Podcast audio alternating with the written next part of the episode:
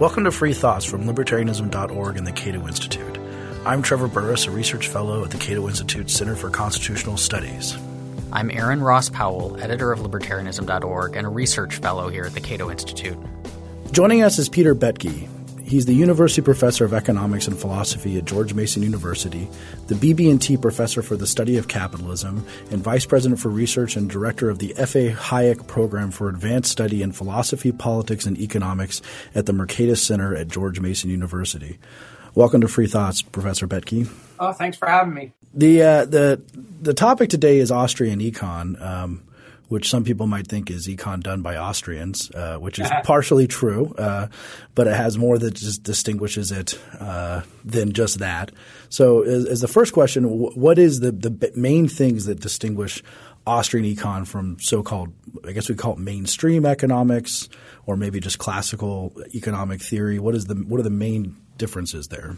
Let me start by saying something about labels. You know, labels are usually given to people by their opponents, um, not by themselves, right? So they there's a few cases where the Chicago school and the Virginia school kind of were challenged by opponents and said that that's what the people in Chicago, that's what the people in Virginia believe, and then the people sort of rallied around that and adopted it as a kind of a rallying call of their difference and their desire to dare to be different in the scientific community.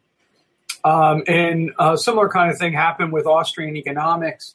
Carl Menger, the founder of the Austrian school, was simply trying to contribute to the German language tradition in economics um, and trying to defend the idea of theory as an important component to doing economics rather than just history or the collection of facts.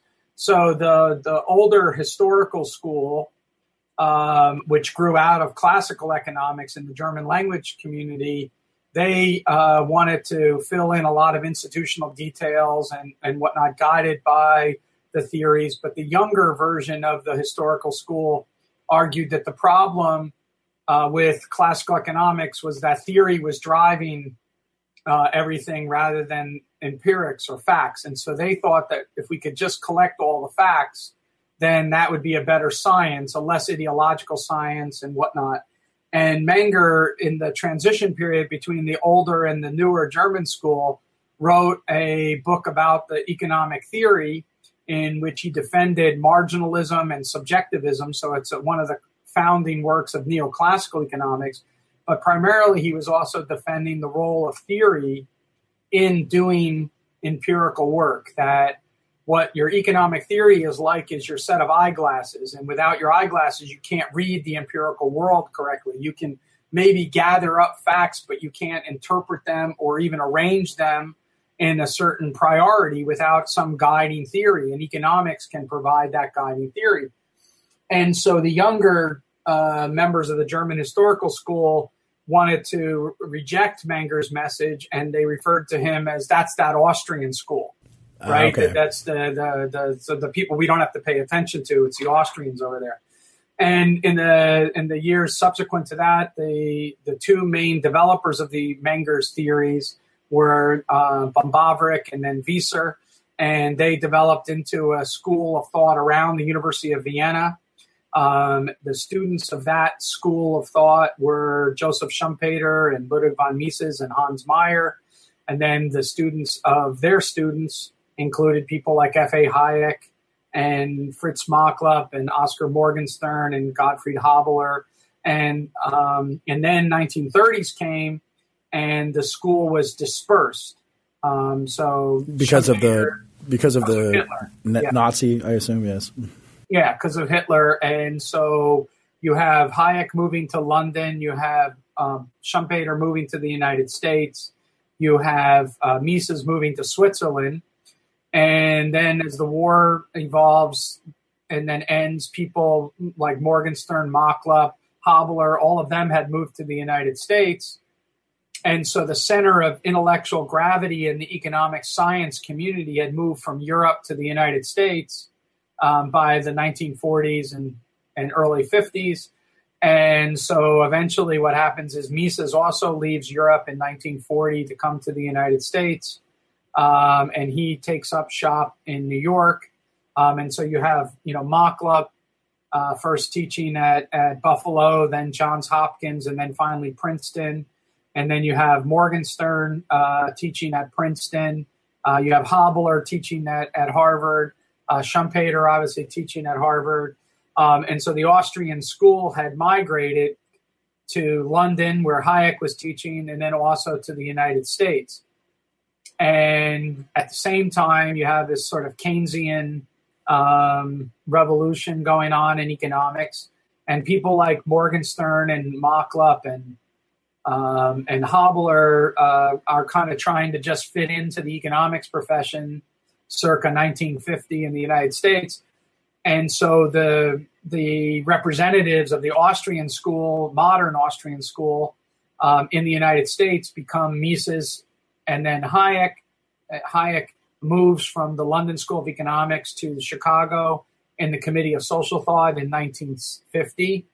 And then between 1950 and 1960, he's teaching at Chicago and he writes The Constitution of Liberty.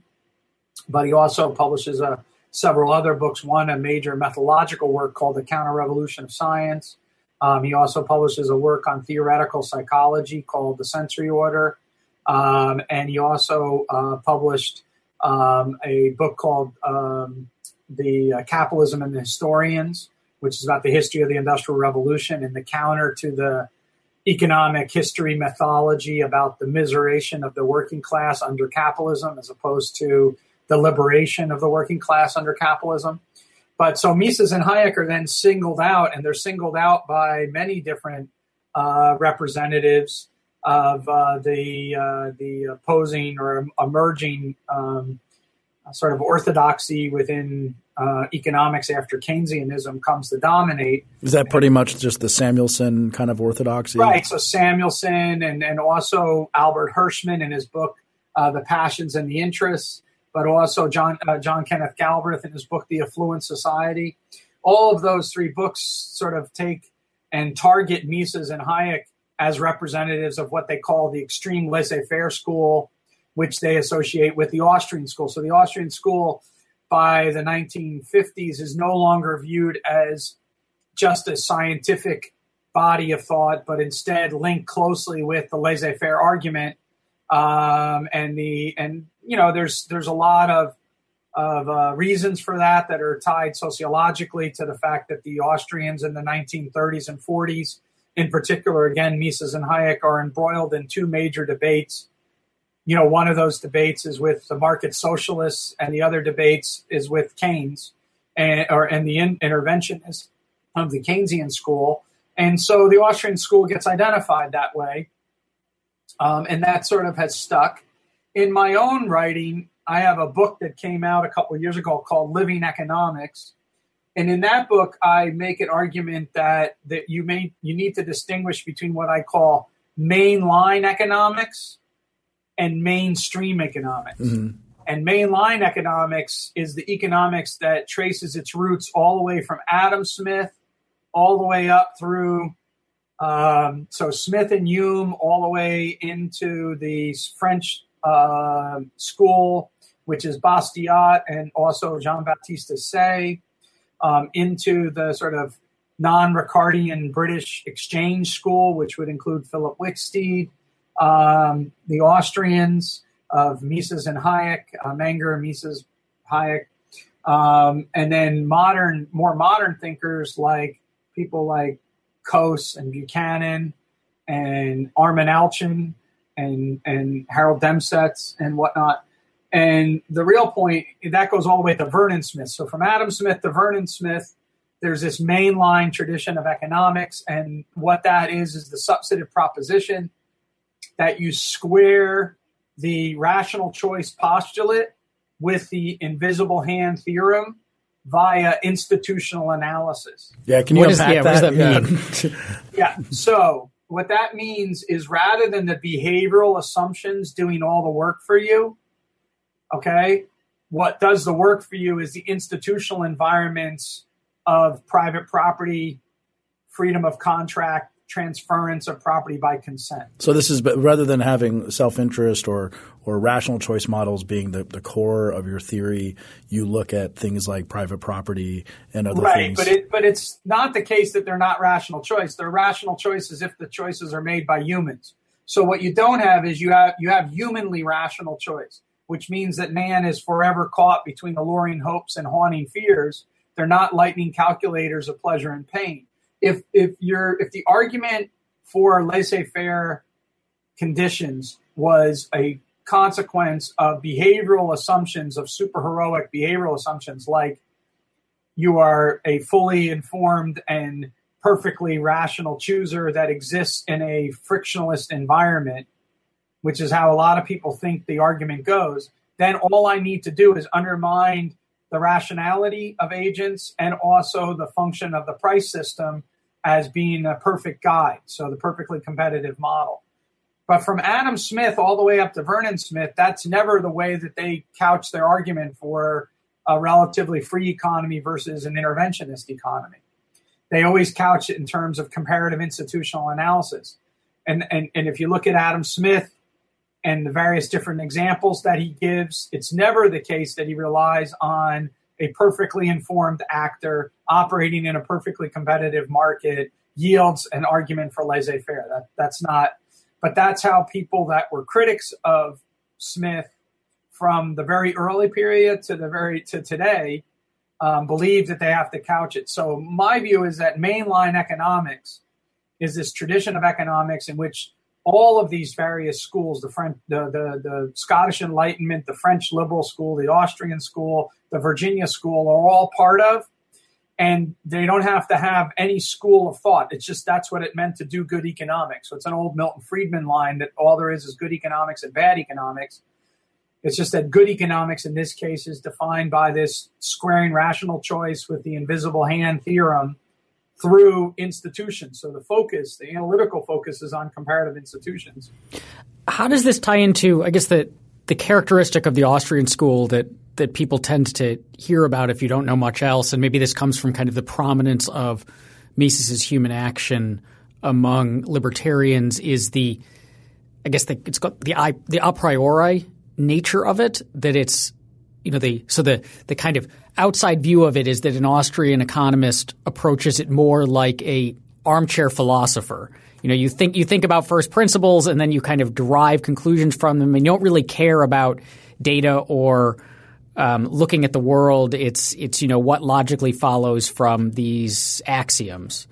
So there's an unsophisticated way to present these arguments, and that's what dominates on the internet and among libertarian groups. No way. Are you kidding me? And, um, and then there's a very sophisticated way to present the argument, and that's what exists in the academy.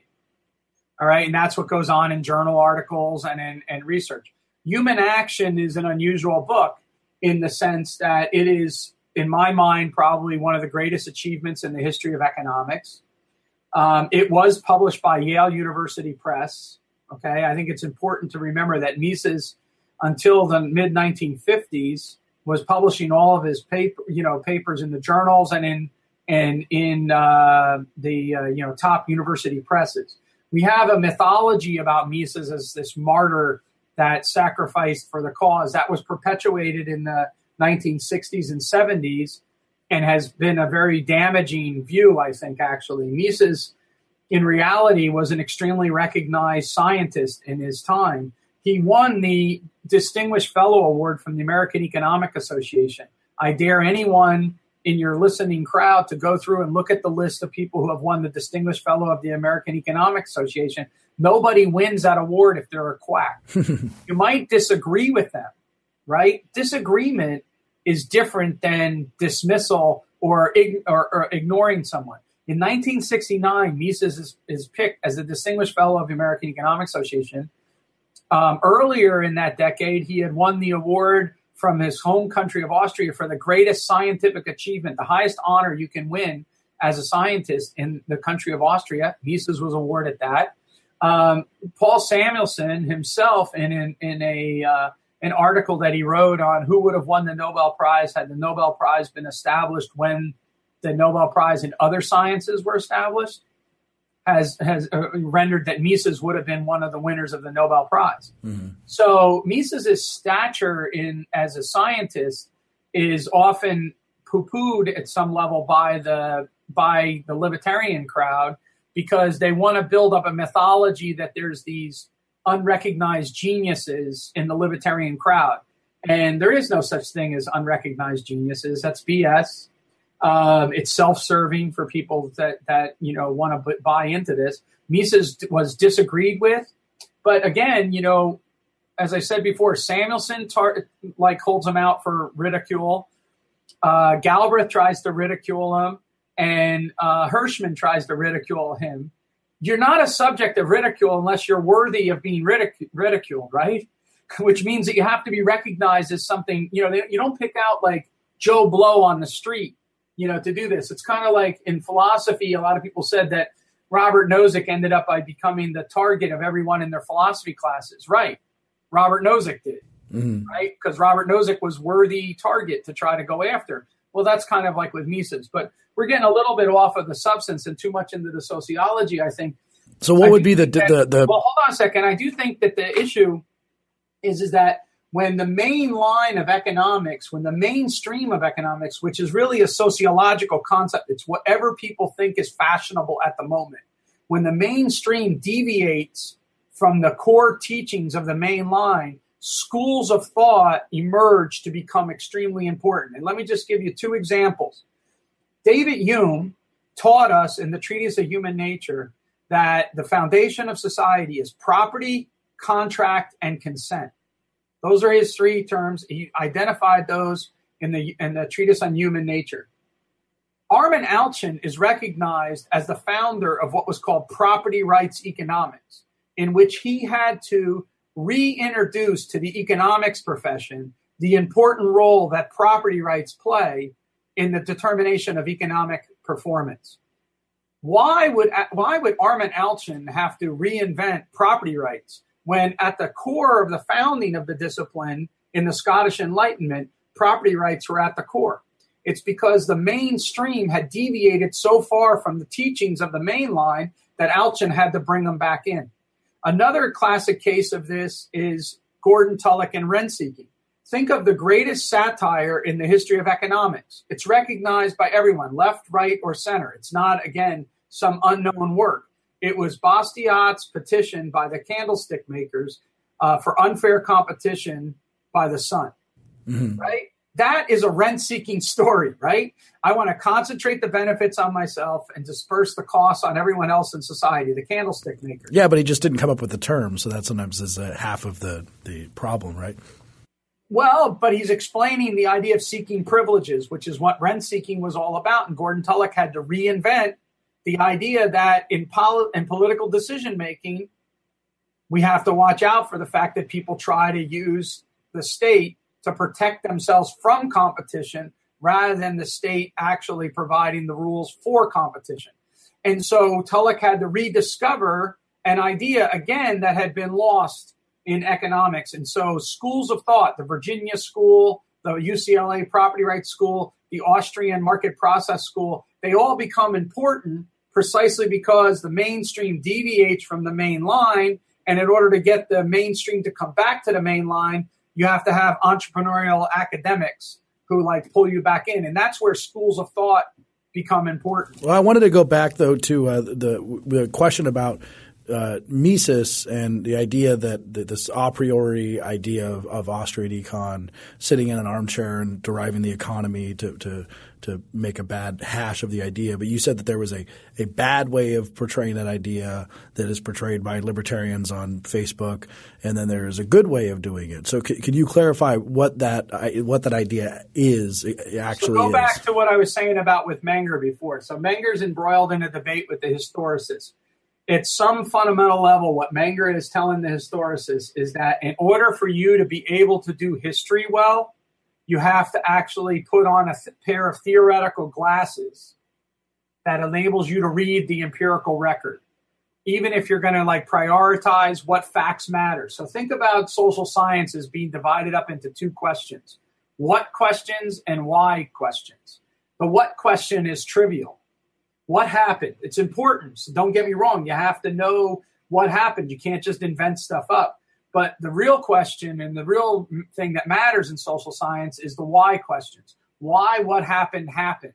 And those why questions are theoretical questions. And those theoretical questions are not derived from your experience, they're derived through rationation. And so what you have here is a testing issue.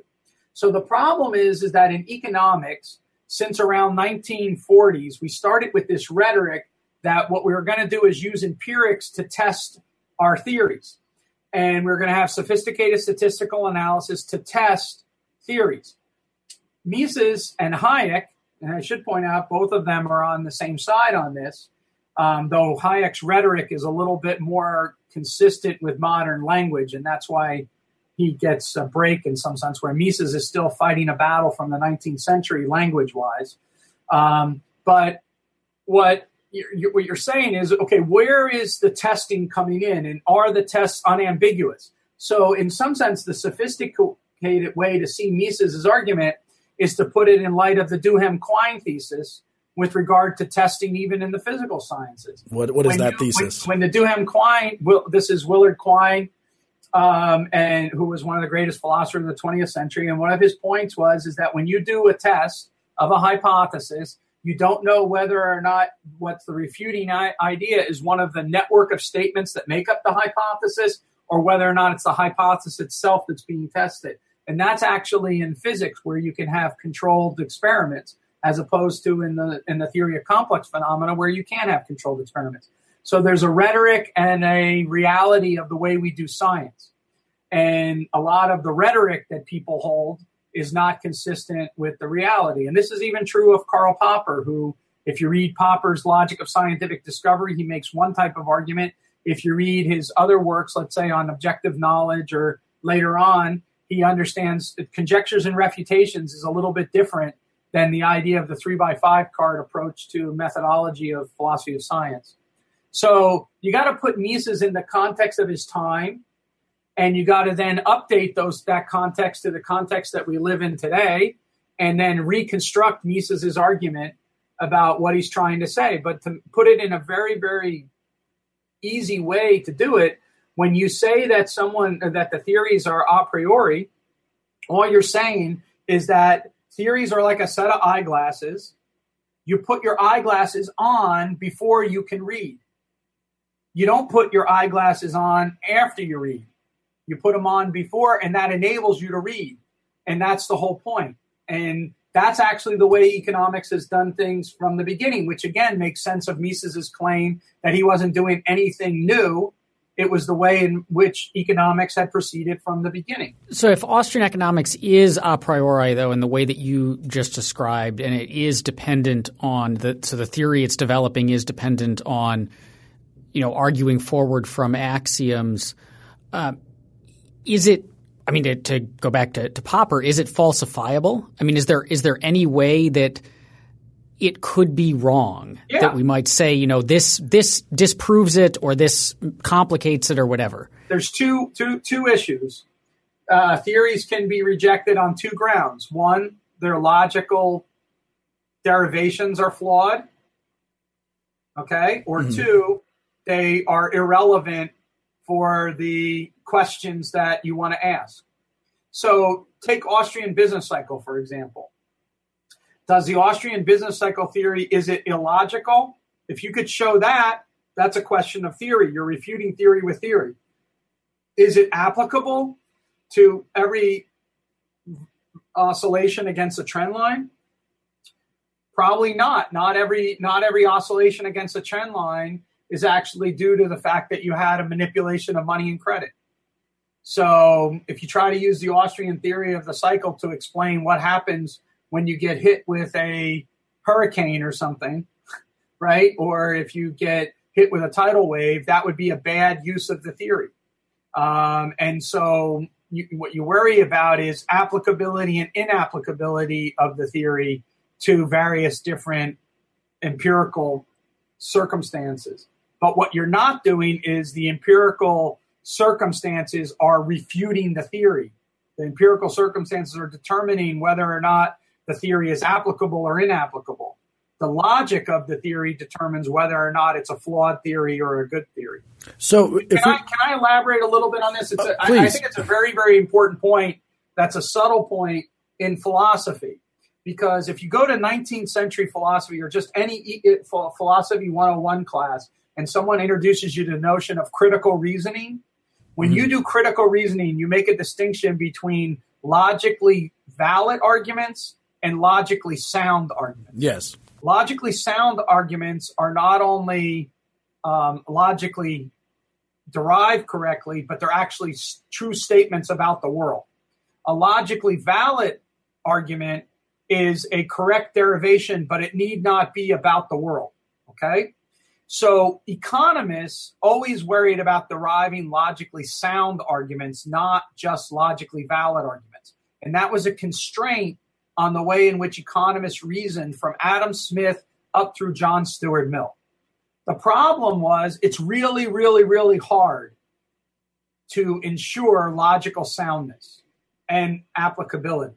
All right. So in the 20th century, what happened was economists made a pact with the intellectual devil in some sense. The first one was with formalism. The biggest ambiguities in social sciences emerge when we use the same words to mean different things or different words to mean the same thing. So if we could reduce all of our words to formulas, this is the Hilbertian project. Yeah. Right. And then what we could do is then through formalism, eliminate the ambiguities that exist in our language. We could derive our theories, but then we're no longer deriving logically sound theories. We're only going to get logically valid theories. So we're going to get these logically valid theories, and formalism ensures the steps in our logic. At the same time, we were developing what we thought were sophisticated statistical techniques that could test the array of logically valid theories and weed out the ones that aren't relevant. Okay? Okay. So what we could do is we could use the sophisticated statistical techniques against all of the toy economies that we built and the only ones that would survive are actually the ones that would be empirically meaningful. So the belief was is that you would get what soundness approximated by doing the formalism and empiricism and the outcome of that would give us what previously we puzzled over to get logical soundness. And it turns out that the empirical testing part was much more complicated. And so what we got stuck with was in fact a array of toy economies without a appropriate sorting mechanism to determine only those which are empirically meaningful. And so the project of joint project of formalism and empiricism in my in my mind is what crashed and burned and so what's coming up in the ashes of it is never been really formulated since the 1980s. I mean, you think about the crashing and burning taking place around the time of McCloskey's The Rhetoric of Economics. That was when it was kind of well understood. Well, what do you mean by the crashing and burning? Um, no philosophical justification for what economists do. Oh, okay.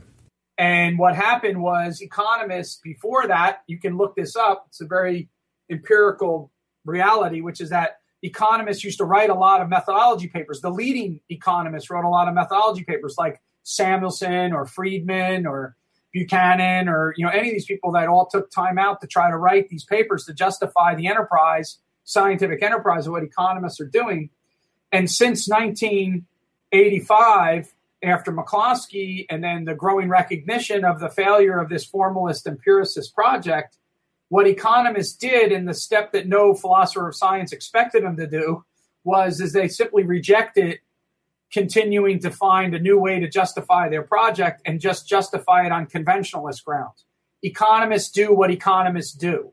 That's it. End of story. So I do what economists do, and that means I'm an economist, and there's no justification for it. That's why the the flare up over the last couple weeks with Paul Romer talking about the mathiness. I don't know if you guys have been following this, but Paul Romer, who's probably going to win the Nobel Prize, has been criticizing modern economics for obscurantism and into mathy, mathiness which he thinks doesn't aid any of our ideas. Um, that's why it's caused such a storm again, because people are now someone from inside the Citadel is is challenging the existing message that's going on in economics. So let me uh, very fascinating. Let me uh, see if I can recapitulate here. When you're talking about this empirical project uh, for the non-economists out there, you're talking about the statistical abstractions, the measuring of the economy with GDP and other sorts of econometric right. Model devices, and model and measure, and trying to say that you can get a picture of what the economy looks like through some sort of empirical testing that then shows that it, that your theory is sound in the sense that it corresponds to reality. Uh, so, what I'd like you to clarify in, in the so the the Austrian school here, which which I'd like to nail down your definition of it and the, the, the sort of sine qua non, the, the traits of the Austrian, and, and that they resist due to uh, I'm not sure exactly the best way to describe it. They resist the quantification due to a belief in the over complexity, perhaps, is one way of describing it, um, and resist that that's a valid and worthwhile endeavor. Would that be an accurate characterization, or could you expand on on what actually makes the Austrians uh, Austrian economists, and then what makes them resist this quantification type of economics? Okay, so there's different words that you all use there that would be part of an explanation, but the explanation as a whole, I think, is not quite right. Okay. So I'll try to try to fill in. Um, but the easiest catchphrases that would make sense is that the Austrian school is methodological individualists, but a lot of economists are methodological individualists. Yeah, I would assume that so. Means is that the individual is the unit of analysis, um, only individuals choose and they right and and their choices are the centerpiece they're the beginning of your analysis. That's what you have to trace all social phenomena back to the decisions choices and decisions of individuals. Mm-hmm. second austrians are subjectivists. They believe in the subjectivity not only of value but the subjectivity of costs costs are not objective. Costs are foregone you know, uh, pass or whatever. They're the different utilities. So they're the reverse of the demand. So the reason why you pay a lot of money to go see your doctor is not because the doctor uh, spent a lot of money to go to medical school. It's because when you go to the office, there's a lot of people sitting there also waiting to see the doctor. So and that's a costs cost. are alternative demands in some sense. So it's not both blades of the scissors cut the paper. That's a line from Marshall. Um, but both blades are made of the same stuff, which is a subjective utility of individuals. It's also the case that we have subjectivity of our expectations. You know, what we expect out of the future is also made up of our subjective um, assessments. And then the final component of Austrian economics is what's called market process or process orientation. And that's a very important key component, which gets to your question that you were just asking. Because the difference, Austrian economics, historically and even to today, is mischaracterized often as a heterodox school of economics. Mm-hmm.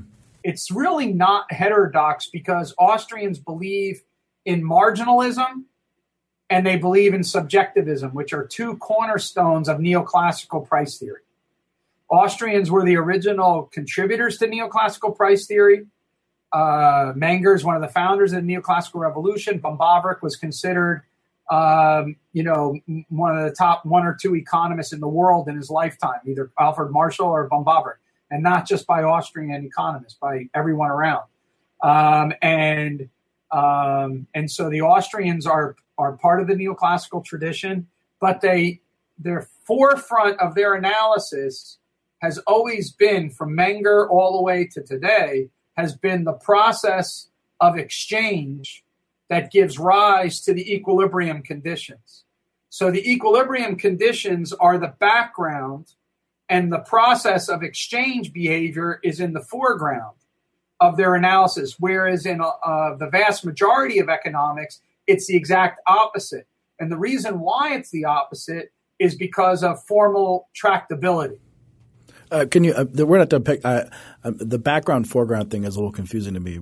Uh, okay, so how would how would two di- like analyzing a question of I don't know. I, am trying to think of a, just a basic economic question like the price of gas or why there's why there's too much traffic on the road or something. How would how would we say what's the background? So imagine that you draw a supply and demand curve mm-hmm. on the board. Oh, okay, let me just use let me just use the law of one price to be an example. This David Friedman uses this example a lot. So the law of one price basically says that in a market um, that individuals are going to engage in exchange, right, until the exchange ratios equate. This is called the equal marginal conditions, okay, in economics. So one of the examples we give to illustrate this is you go to a super, uh, supermarket, right, and you you pick up your things, you put them in your basket. Now you go to the checkout line, and you notice the one checkout line is like, you know, 10, feet, 10 people deep. Mm-hmm. And the other checkout line, which the light just went on, actually has only one person there. Which line are you going to get in? The one person. Right? You're going to go to the one with the one. Well, so will some of the people, like maybe the 10th guy in this one will go. And so the natural equilibrium in that checkout line is for the lines to be equated. Yeah. Right? You follow me? Yep. Right. So the what's interesting about that story to a lot of economists, it's that, oh, the lines will in fact be equated. That's the equal marginal principles. And we can write that down and we can prove that as a theorem. Okay. To the Austrian, that is the end result of a process of people recognizing a previously unrecognized opportunity to move from the line with 10 people to the line with one with only one person. And so it's about recognizing and moving in that direction. Because in order for the the optimality conditions to hold, there had to be all this activity prior to leading to the uh, to the activity.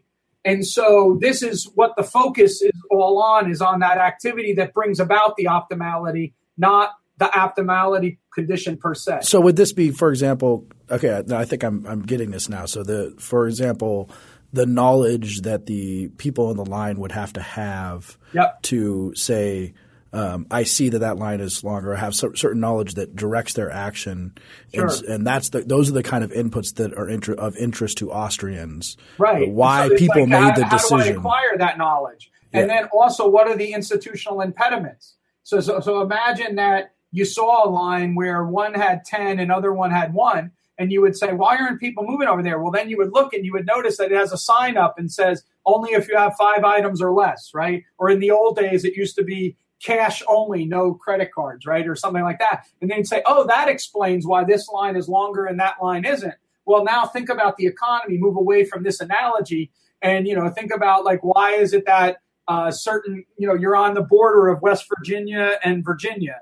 And then you want to know why isn't there much economic activity going on in West Virginia, but on the other side of the border, there's a ton of economic activity. Well, hmm, wonder what it is. Well, the costs of doing business in West Virginia are much higher due to the regulations than the cost of doing business in Virginia. So businesses locate over in Virginia, not in West Virginia, even though it's only like two miles away, right? So to use another example, just to clarify, there's the classic economics, uh, uh, I guess, almost joke about there are no twenty dollar bills lying on the sidewalk, right? Right. Um, now, that would it be a case that, like in the sort of classical liberal, I guess, uh, just basic pantomime view, the the idealized view that they would say that in equilibrium, we're just going to say there are no twenty dollar bills lying on the sidewalk. But the Austrians are interested in how people know about twenty dollar bills, whether or not there are impediments to people picking up twenty dollar bills. Yeah. Looking more at the actions of people of what, what's causing that twenty dollar bill to be on the sidewalk because clearly it's there. Yes. So here's the so this is a great great. Well, it's not only is it there, but there's also $20 bills that have been previously unrecognized that are being picked up all the time. Those are called entrepreneurs. Yeah. Right. So we know that that the nirvana that there is no $20 bills because all that's been discovered has already been discovered is simply not an accurate picture of capitalism. But what's happened is you gotta you gotta think about it in a weird way in the debate. So if you noticed what I said about the main line of economics, mm-hmm you'll see that there's certain people that are not on my main line of economics, right? So I didn't mention Milton Friedman. Uh, what I mean by that is his scientific work. Milton Friedman of Free to Choose would be on there, but not Milton Friedman of, you know, um, say the quantity theory of money or whatever. Um, even though Milton Friedman did tremendous things in science of economics, so don't get me wrong, but but he he's not really part of that. His scientific work, George Stigler's scientific work, really doesn't add to the mainline tradition of economics. Gary Becker's work, while a brilliant economist and a very disciplined intellectual framework for us, doesn't really add to that mainline of economics tradition the same way that Armen Alchian does, or Jim Buchanan, or Ronald Coase uh, uh, does to that sort of tradition. There's I have a, a paper that um, is out on uh, Alchian, Buchanan, and Coase versus uh, you know Friedman, Stigler, and Becker as the heir apparents of the older Chicago tradition of Knight and Viner and Simons. So how does that relate to the twenty dollar bill, as you were saying? The uh... because in Stigler's world, you squeezed out all the entrepreneurial innovations, and so what happens is in the debate over market failure theory, you have perfect markets. Think about what the debate says. The debate, the way it's couched, is as follows: perfect markets, perfect government. This is the first round of the debate. Let's give it to perfect markets. That's the that's the belief that we've now set up the laissez-faire position.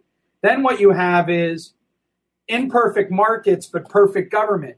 That's the Samuelsonian phase. And so then we give it to mar- uh, to government, right? Then what you have is the public choice change, which is in imperfect uh, excuse me imperfect, imperfect markets governments imperfect markets and therefore you know you have this agnostic aspect which is the public choice point then what you do is you get to the entrepreneurial area the entrepreneurial approach says is markets fail, use the market to fix the failure.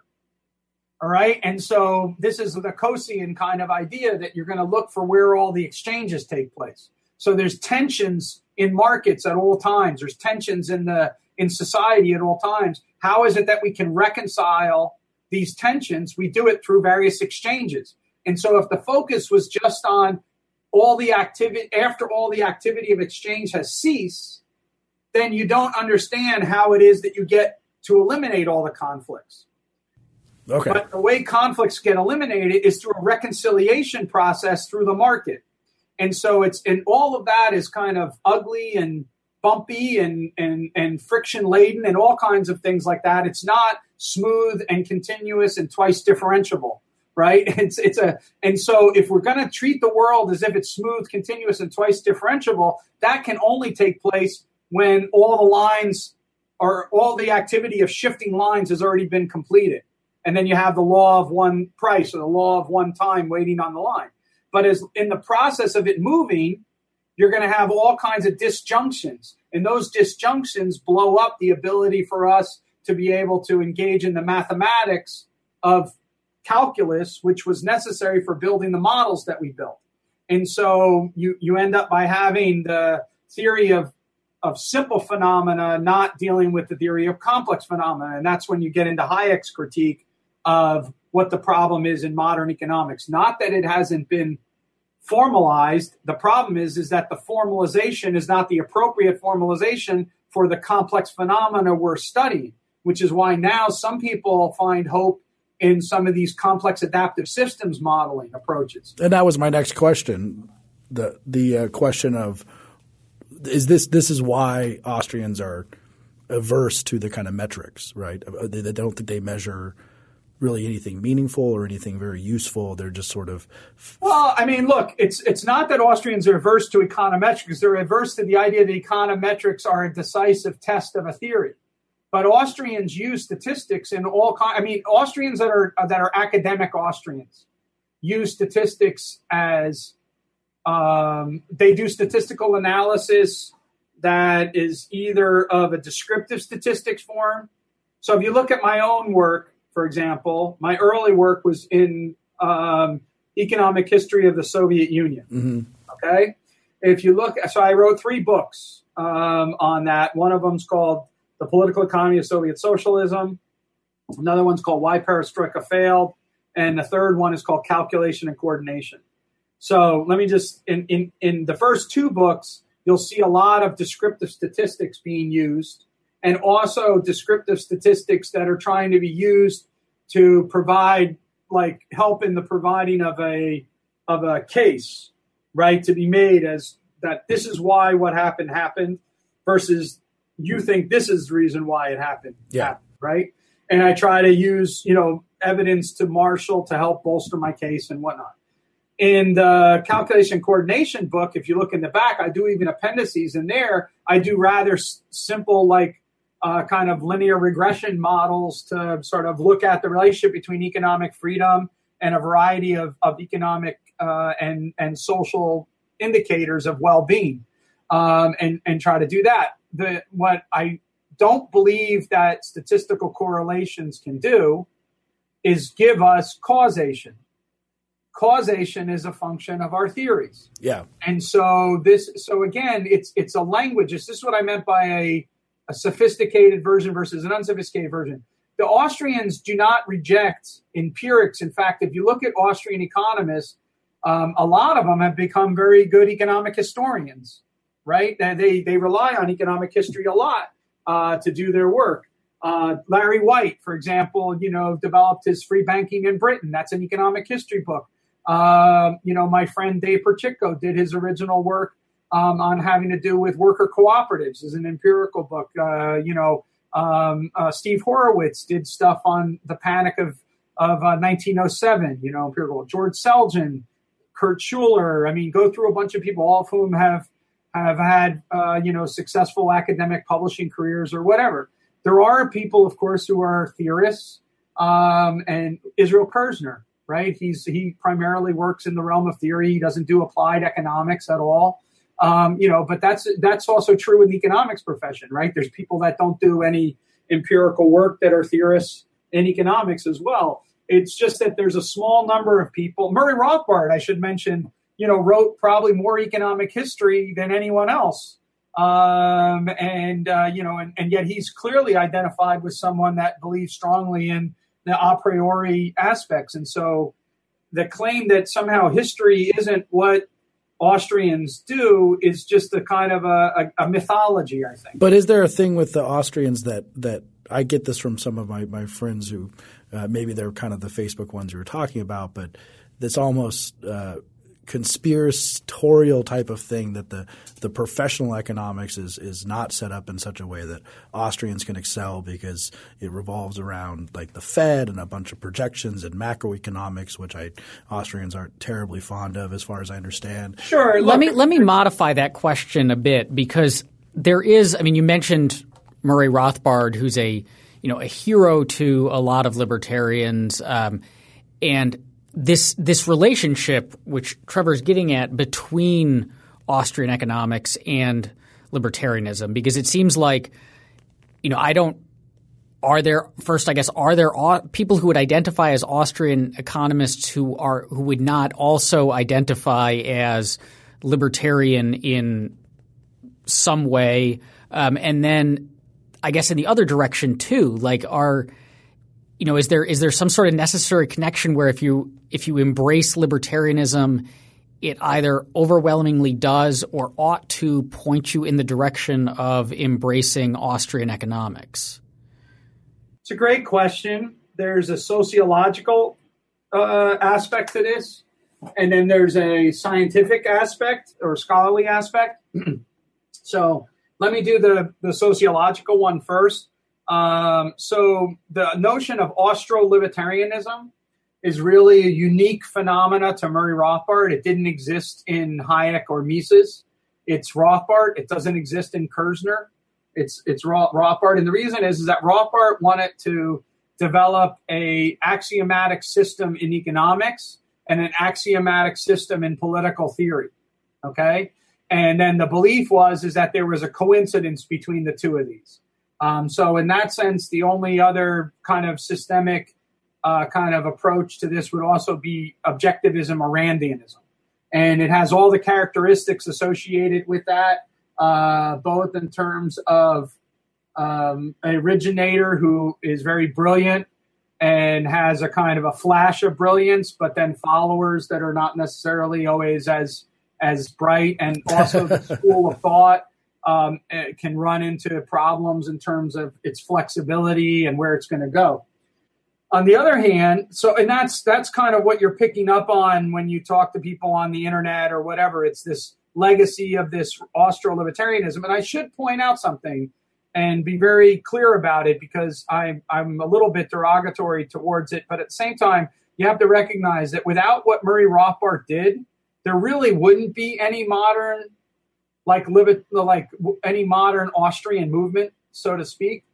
Kirzner is so subtle a thinker that you have to be really into economics and in particular a kind of version of economics that would be open to what Kirzner's contributions are that the number of people that would have gotten excited about that would have been so small that you couldn't have had a groundswell of interest. But what Rothbard did was he excited the minds of young people. He filled them with a lot of um, courage and intellectual justification. And then they were able to sustain themselves in the rigor of graduate school and in the gauntlet of the profession uh, to try to make their own way to advance these ideas, which they thought were not being appreciated enough. And so Rothbard should get his due. Um, he really did have this major impact in the generation of students in the 1970s and 1980s that enabled them to build careers and do all that kind of stuff. Um, including you. Including myself, yeah, sure, uh, definitely, uh, including myself. Um, but I wasn't counting myself. I was counting people like Mario Rizzo and Jerry O'Driscoll and uh, Larry White and all kinds of other people. Don Lavoie, my teacher. Um, they all came out of being influenced greatly by Murray. And then what happened was is that in the 1980s, um, they as they were making their way in their professional career, um, they recognized that scientifically a school of thought has to be a little bit more flexible, not as rigid. You know, all kinds of things I got to make go on different research projects to ask questions. That answering questions with an already established libertarian conclusion is not the same thing as ending up with a libertarian conclusion after your analysis. All right. So Rothbard could derive the answer to everything from the non aggression axiom, right? And then it was just about the consistent and persistent application of the non aggression axiom to the world of public affairs. Mm-hmm. That's different from the way that Mises and Hayek came to appreciate the role of private property right? They come to appreciate the role of private property through consequentialist examination of how alternative institutions either promote or hinder uh, peaceful cooperation and productive specialization. And so they, they, their argument is is different than Rothbard's argument. And what happens is that you you know as you develop in your career, at least some people, at least in that they recognize that the Mises and Hayek direction is much more of an open ended research program. It's an invitation to inquiry, not a settled document. And so a school of thought is only as good as its invitations to inquiry are. If a school of thought offers all the questions to already be answered, it's going to die as a research program because there's no research yeah. What it is is it's a catechism. Whereas if you're a research thing, a school, what you're going to do is have an open-ended invitation to inquiry. It's like a framework. If you look at the world through this set of lenses, look at how many questions are opened up. And then the more the questions are opened up, the more you know you don't know, the more questions you can ask. Whereas if you have it as a catechism, it closes down your conversation and it doesn't it doesn't progress. So the one way is towards a progressive research program the other way is towards activism because you already know the answers, right? And that's and that's where you're going to go. And so those of us who are drawn into uh, scholarship and, and whatnot tend to, not completely, but tend to go more in the consequentialist grounds and, and, and consequentialist type arguments, which are analytical arguments and institutional arguments rather than normative arguments right, from yeah. first principles. So, so libertarianism is a byproduct of your analysis, not the beginning point of your analysis. And that makes you, uh, is Austrian school, because of this open ended research project, a, a growing, is it growing? You mean in the profession today? In the profession, yes. Yeah. What's yes. what's the future so of the Austrian school? Okay, so there's a couple phenomena going on. On the one hand, as a social movement, the Austrian school benefited tremendously from the internet and it benefited from Ron Paul. But that's more this Rothbardian version of the of the school, right? Um, and that has actually exploded tremendously. I mean, you go around the world, there's these Roth, there's these Rothbard institutes or Mises institutes that are set up everywhere. I was in Brazil. There's one amazing in Brazil. You go over to Romania. I've been in Romania. They have them in Romania, Poland, all these Canada. They have all these different institutes, and they're a combination of study groups and and political movement kind of groups, right? And that's been amazing. You know, if you talk to students at SFL or something like that, there's a subset of them that are very excited about all this. But on the other hand, if you go and you talk to the sort of academics, you can also, you asked me a question earlier, which is Are there academics who don't identify as libertarians who are in fact Austrians? Yes.